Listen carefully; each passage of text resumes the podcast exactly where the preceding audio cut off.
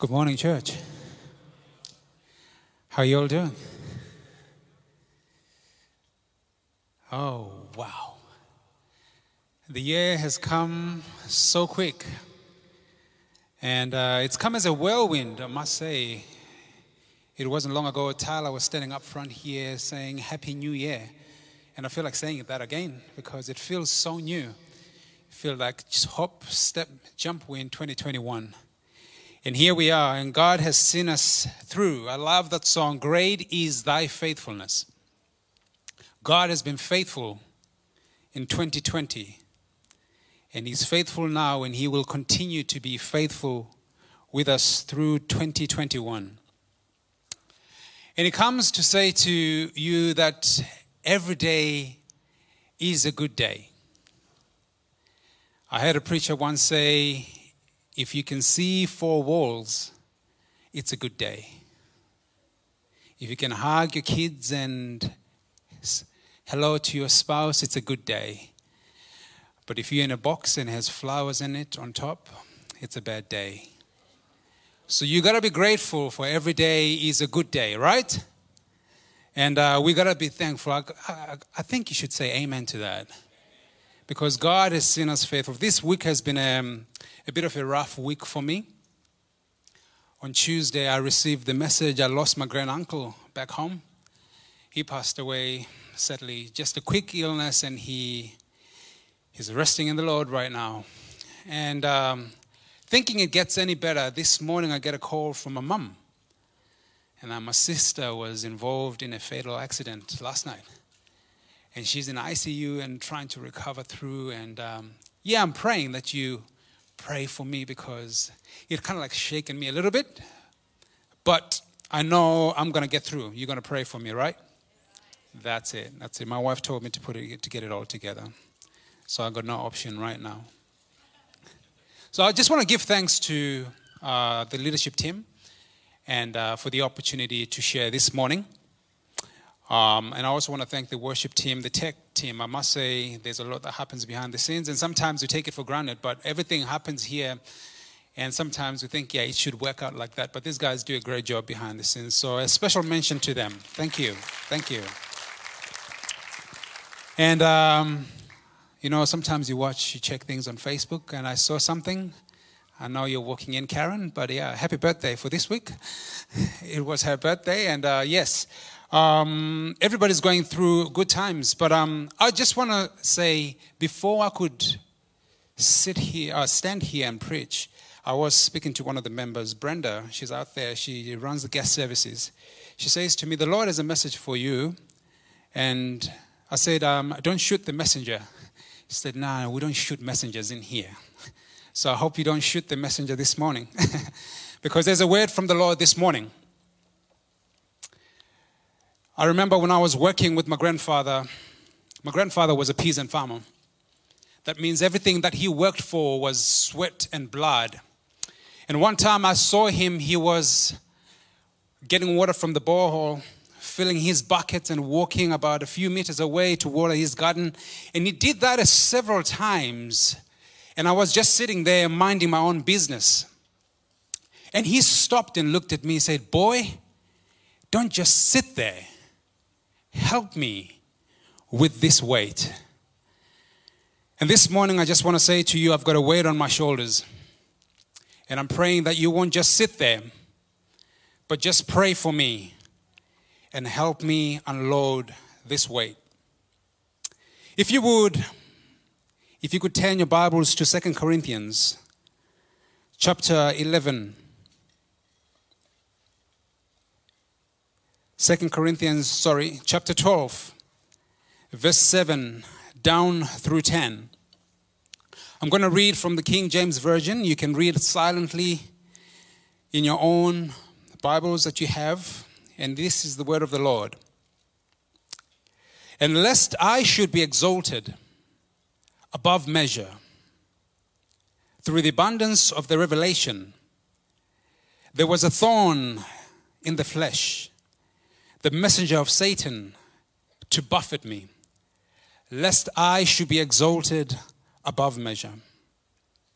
For this thing I besought the Lord three times, that it might depart from me. And he said to me, my grace is sufficient for you, for my strength is made perfect in weakness. Most gladly, therefore, I will rather boast in my infirmities, that the power of Christ may rest upon me. Therefore, I take pleasure in infirmities, in reproaches, in necessities, in needs and persecutions, in distresses for Christ's sake.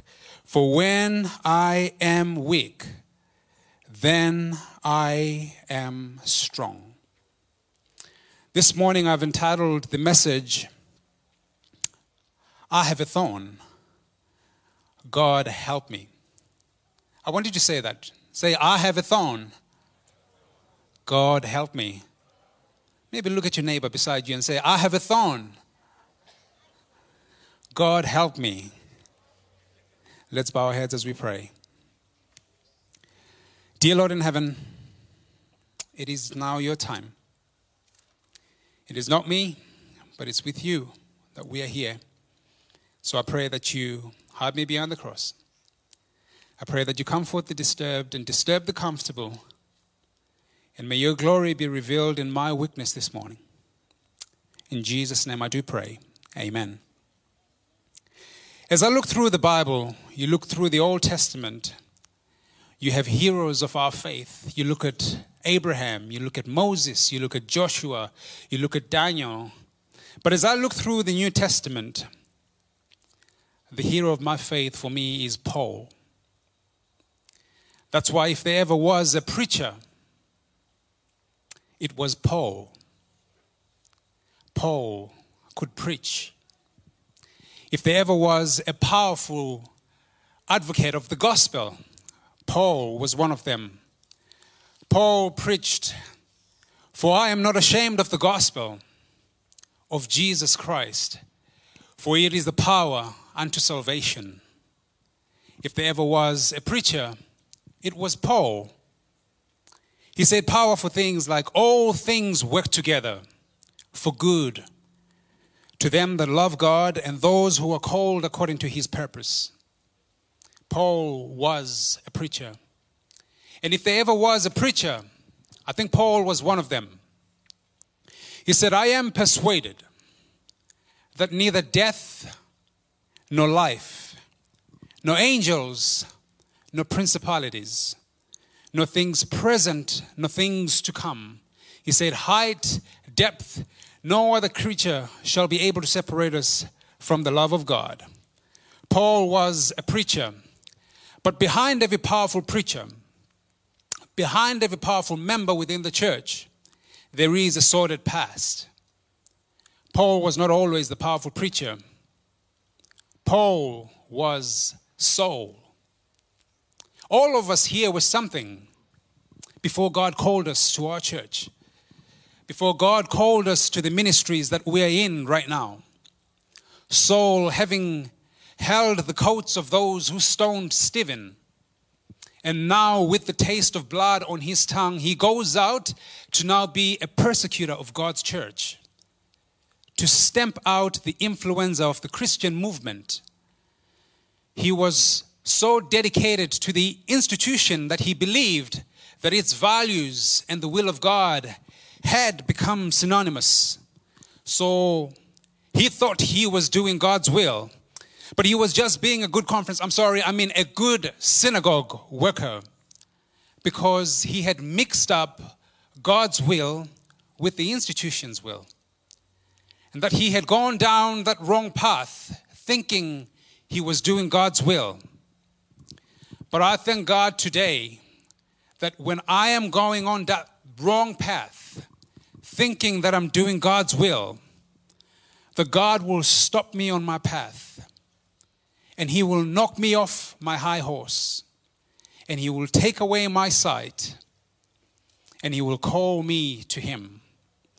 The Bible says that Paul now receives his sight, but then he gets a, spe- a deeper spiritual insight and now he begins to preach.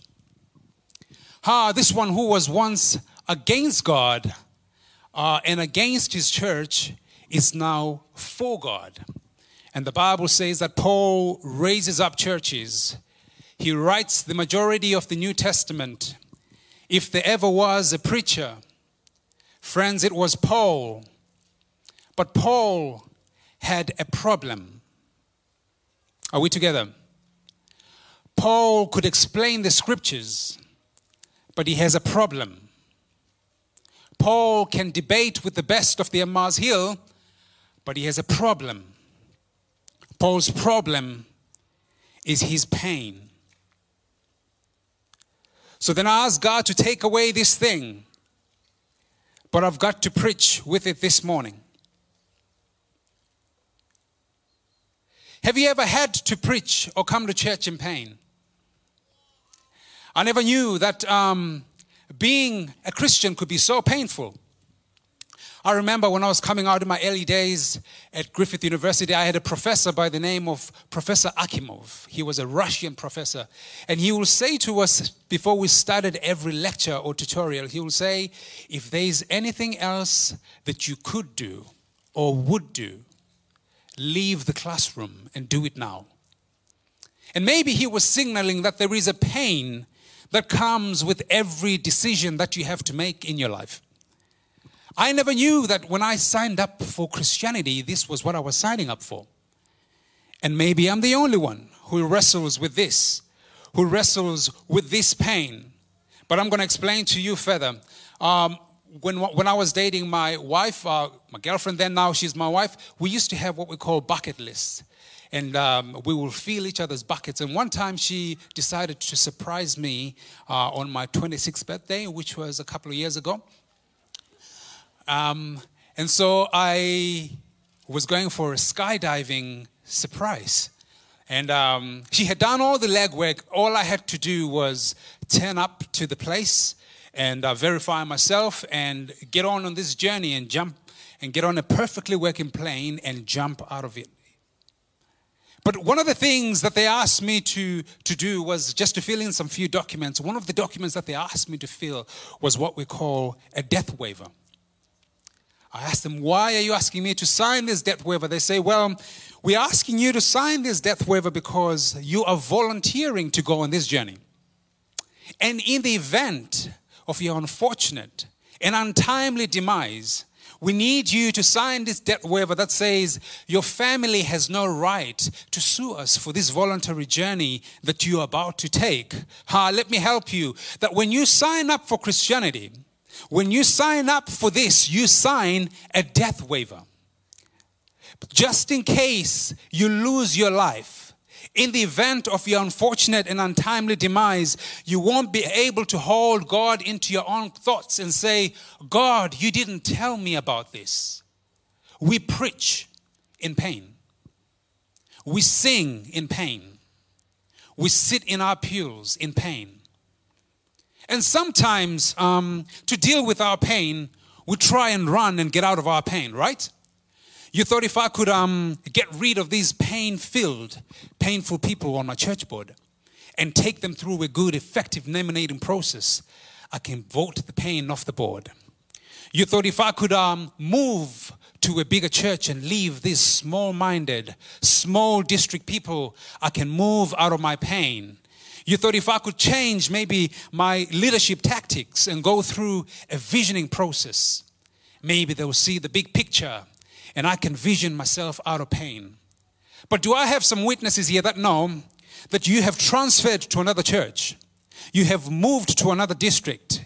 You have changed your ministry tactics, but the pain is still there. Check the membership roll. And you will discover that those folks did not come to your church. They did not transfer to your district. So why is the pain still there? Check the membership roll and you will discover that there is a common denominator. There is a name on the roll that was in your last church, that is in your current church. And the name on that roll was you. Because the pain was not in the church. The pain was in you. Paul calls it a thorn. And every member, every leader, every pastor has a thorn. I've got a thorn. You've got your thorn. All God's people have got a thorn. And if you're going to preach, if you're going to sing, if you're going to lead, you've got to do it in the context of your thorn. My thorn doesn't look like your thorn. We can have the same size ministries. We can have the same size church and still have a different looking thorn. The thorn is personal. It is customized. It is tailor-made for me. Listen, it is deeply personal. So much if you ask me, how is your ministry going? How is your church going? I will try and answer in the context of my thorn. I will try and say everything is going well. But if you look deeper in the preacher's heart, you will discover that there is a pain in his heart. I came to this pulpit this morning with that pain. It is personal. It's also persistent. That's the problem here, is that Paul says, I've asked God how many times? Three times. God, take this from me. But it's persistent. Now, it's one thing to be in pain. It's another thing to be in pain too long. Are we together? It's not just a bad day or a bad week or a bad month. Paul calls it a season. It's not just even a season. He's saying it's living in me. It's part of my ministry. Take this from me, but it's persistent. But here's what I really struggle with. Pastor Mike, he says what I really struggle with is that the pain is personal and that the pain is persistent, but the pain is permitted by the same God who called me to my ministry. And I would figure, why wouldn't he make it a little bit easier for me to be able to sing this gospel, for me to be able to preach this gospel? And Paul, seemingly, when you look at the text, Paul's, Paul's problem is his pain, but I came here to let you know that the pain is not the problem. The pain is to address and make him aware of the real problem. That God permits the pain, he says, because if it were not for this thorn, I would become too exalted. If it were not for this pain, my ministry that I dispense to others would get to my head and I would lose my soul. That the pain has a purpose, that the pain is not the problem, but the pain is here to deal with my problem. Hear me, church. The biggest enemy facing the Adventist church today is not the devil. Yes, to some degree, but the greatest enemy facing the church is our pride. We are too worried about exalting self. Our comparison and competition is the spirit in which sometimes we attend God's services, that we are always striving to be the best. But God says, I fixed it. God says, I put a thorn in your flesh. I'm just going to be real this morning. Can I talk? I've got a thorn. My thorn is the, the nagging doubts that I will never measure up. I've got a thorn, the pain of never being good enough. Listen, I carried my thorn into this pulpit because while I was preparing, God rebuked me and said, Charles, you're focusing on your runs and your illustrations. You want the people to think and know that you can sing. You think that you can preach. But Charles, it's not about you. I've got a thorn. And you might have your thorn.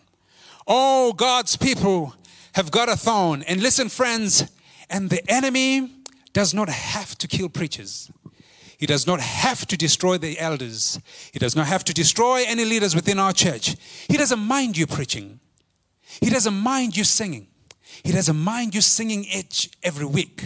All he cares about is that when you pastor, when you preach, when you sing, when you lead, when you sit in the pew every Sabbath morning, you're doing it all for the wrong reasons.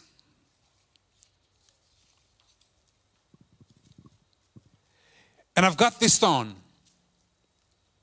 Paul says, I want you to take it out of me. And maybe I'm the only one here who's got this nagging thing. Paul says it's here to, to buffet me. He says it's here to, to harass me. This word to buffet, to harass, in the Greek, this word is actually means a closed fisted punch in the face.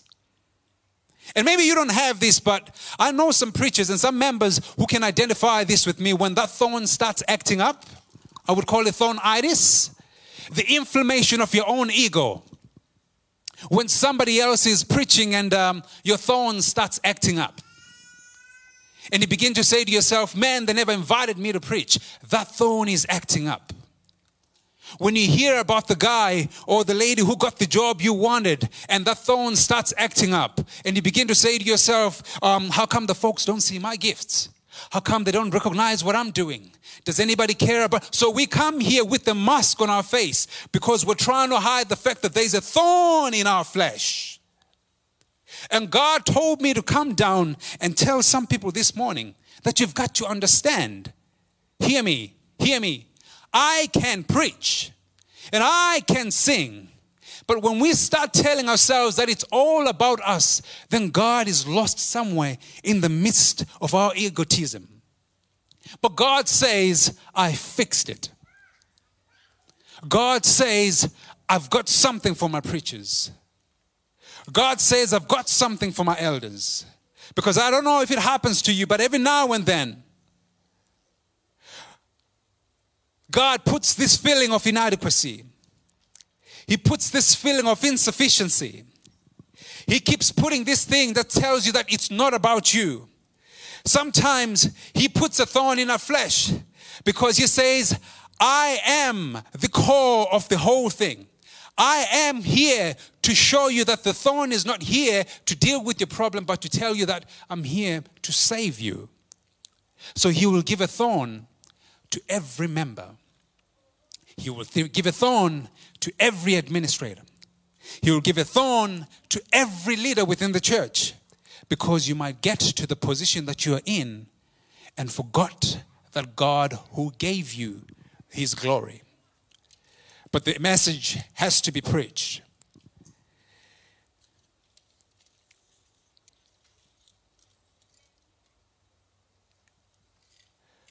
Sometimes I ask Jesus to take this from me. I ask Jesus to take, to rescue me from my own success. Uh, sometimes the pulpit is my thorn. Sometimes the number of perfect songs is my thorn. I'm just going to be vulnerable right now. Sometimes the numbers baptized maybe is your thorn.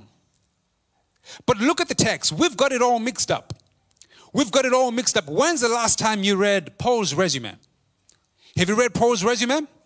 Because it doesn't look like our resume. Look there in Second Corinthians chapter eleven, verse twenty-three. Second Corinthians eleven, verse twenty-three, he says, are there ministers of Christ? I speak as a fool. I am more in labors, more abundant. In stripes, above measure. In prisons, more frequent. In debts, oft. Of the Jews, five times I received forty stripes minus one. Three times I was beaten with rods. Once I was stoned. Three times I suffered a shipwreck. A night and a day I've been in the deep. In journeys in often. In perils of waters. In perils of robbers. In perils of my own countrymen. In perils of heathen. In perils in the city. In perils in the wilderness. In perils in the sea. He says, this is my resume. In perils amongst my own foes, brethren. In weariness and toil. In sleeplessness often. In hunger and thirst. In fastings often. In cold and nakedness. Besides the other things which comes upon me daily. When's the last time you had a preacher or a singer introduced by their failures? We measure our ministry by our stars. But Paul measures his ministry by his scars. I dare you the next time, maybe to send in a resume to your, to your pastor or to your conference president, to put down there that I was huh, ran out of another church because I told the truth. I was run out of another church because I held somebody accountable. I was run out of another church because I told, I preached the good news of the gospel. I ran, I failed at running my leadership teams. I ran a meeting and I baptized zero. And I'm proud of it because I did what God told me to do. And if the increase did not come, it was not because of me. I was faithful to the task. So he will give a thorn to every member. He will give a thorn to every leader. He will give a thorn to every administrator, because you will get to that place where you are and forget the God who gave you that glory. But before we get to the end of the message, here's what I'm going to leave you with this. This word thorn is also translated, hear me, as a stake which you stake in the ground. If you've missed everything in the sermon, hopefully you get this part. It is a language used for pitching a tent. The text says, God gets the glory in my witness so that he can rest on me. In the Greek, episkos, which means so that he can pitch a tent. Wait just one moment. He says the stake is the thorn that makes Jesus not just visit me in my ministry, not just visit me in the pulpit, but makes Jesus stay with me. So he says, I need the thorn, because if he removed it, I would be prone to wander. And I would be prone to leave this God that I love. Somebody here this morning got to praise God for the thorn. My ministry, my, my prayer in my ministry right now and today going forward is that God, don't take away the thorn. Nail me down or I'll lose my soul over my ministry.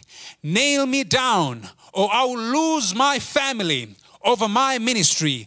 Nail me down or I'll lose my church over my ministry. God, don't take away the thorn. The thorn is my salvation. So I've got a thorn, and you might have your thorn. All God's people have got a thorn. So you better preach with your thorn. You better sing with your thorn. Maybe let them call the conference on you. Preach anyway. And, and and he's saying, I'm here to save you, not to leave you alone. But as we close right now, I just want to say, if you are tired of being deep, in being so preoccupied by the things of this church, tired of being deep in being so preoccupied with leading and focusing on things that are not focusing on God. You may have a thorn, or maybe you may have one and you're not aware, aware of it. But the greatest enemy to our ministry is our dependence on self. This is my coming out party. This is my confession. I'm tired of measuring my success by comparing it with yours. That will kill you. If anybody understands here, God put the thorn in your flesh because he's more concerned about your eternal salvation than he is your present comfort. If anybody understands, God wants to save you this morning. Don't ask God to take it out. Because if he removes that feeling of inadequacy, you will lose your soul. If you start thinking you can't lead that ministry group, if you start thinking you can't get along with people, if you start thinking you can't live with people, you will lose your soul. God has a purpose. The thorn is one thing that you need to live on. Don't ask God to take it out, because it's there to save you. if you start believing the press, the most dangerous places in, the, in this place is the receiving line at the door. When you know when God, when people started shouting, raising, raising their hands as you sang, and God told you to retreat and go and pray, but you went and stood at the door to get the acclamation of the people so that your ego could be filled. We're going to pray. We're going to pray. But if it is your prayer this morning that, Lord, I haven't been willing to allow you to invade my space. I've run away in my life and have tended to do things my own way. I've resisted when you have imposed issues, people, things, situations on me. I've not always done the right thing. But as we're moving to a greater extent in our church, as we're moving into the next phase in our lives, God is not going to be choosy about who He's going to send. So send me. Here I am. God says, here are the broken, take care of them. Here are the homeless, feed them. Here are the broken, put them together. Till I return. And oh, what a return that will be. Because He doesn't promise nothing, but He promises a crown. Not a crown of thorns, a crown of stars. Not about what you have done, but how far you have gone. So friends, it's not about how you start the journey. The issue here is, how do you finish the race? The choice is yours. We are walking the way. What way are you walking? So I'm going to ask you to stand right now.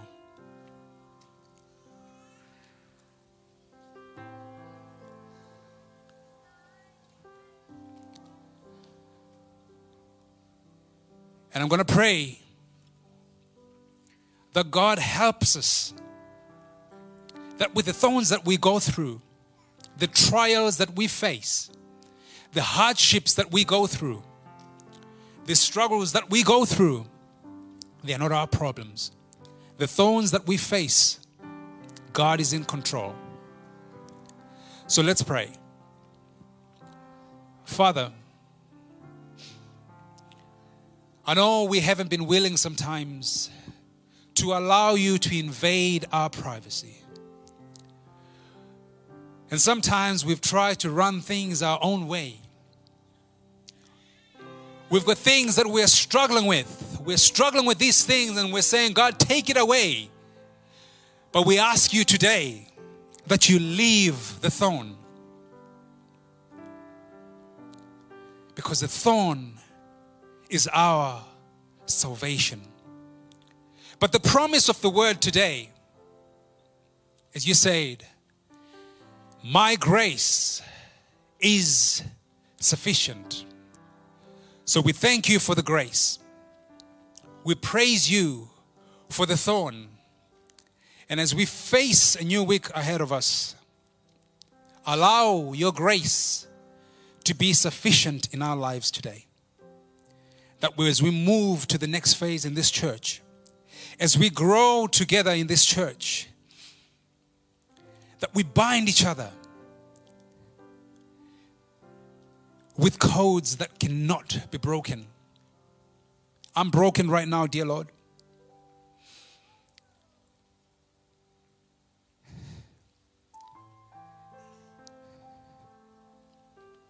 Help me.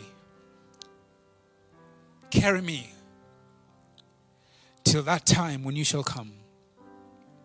Amen.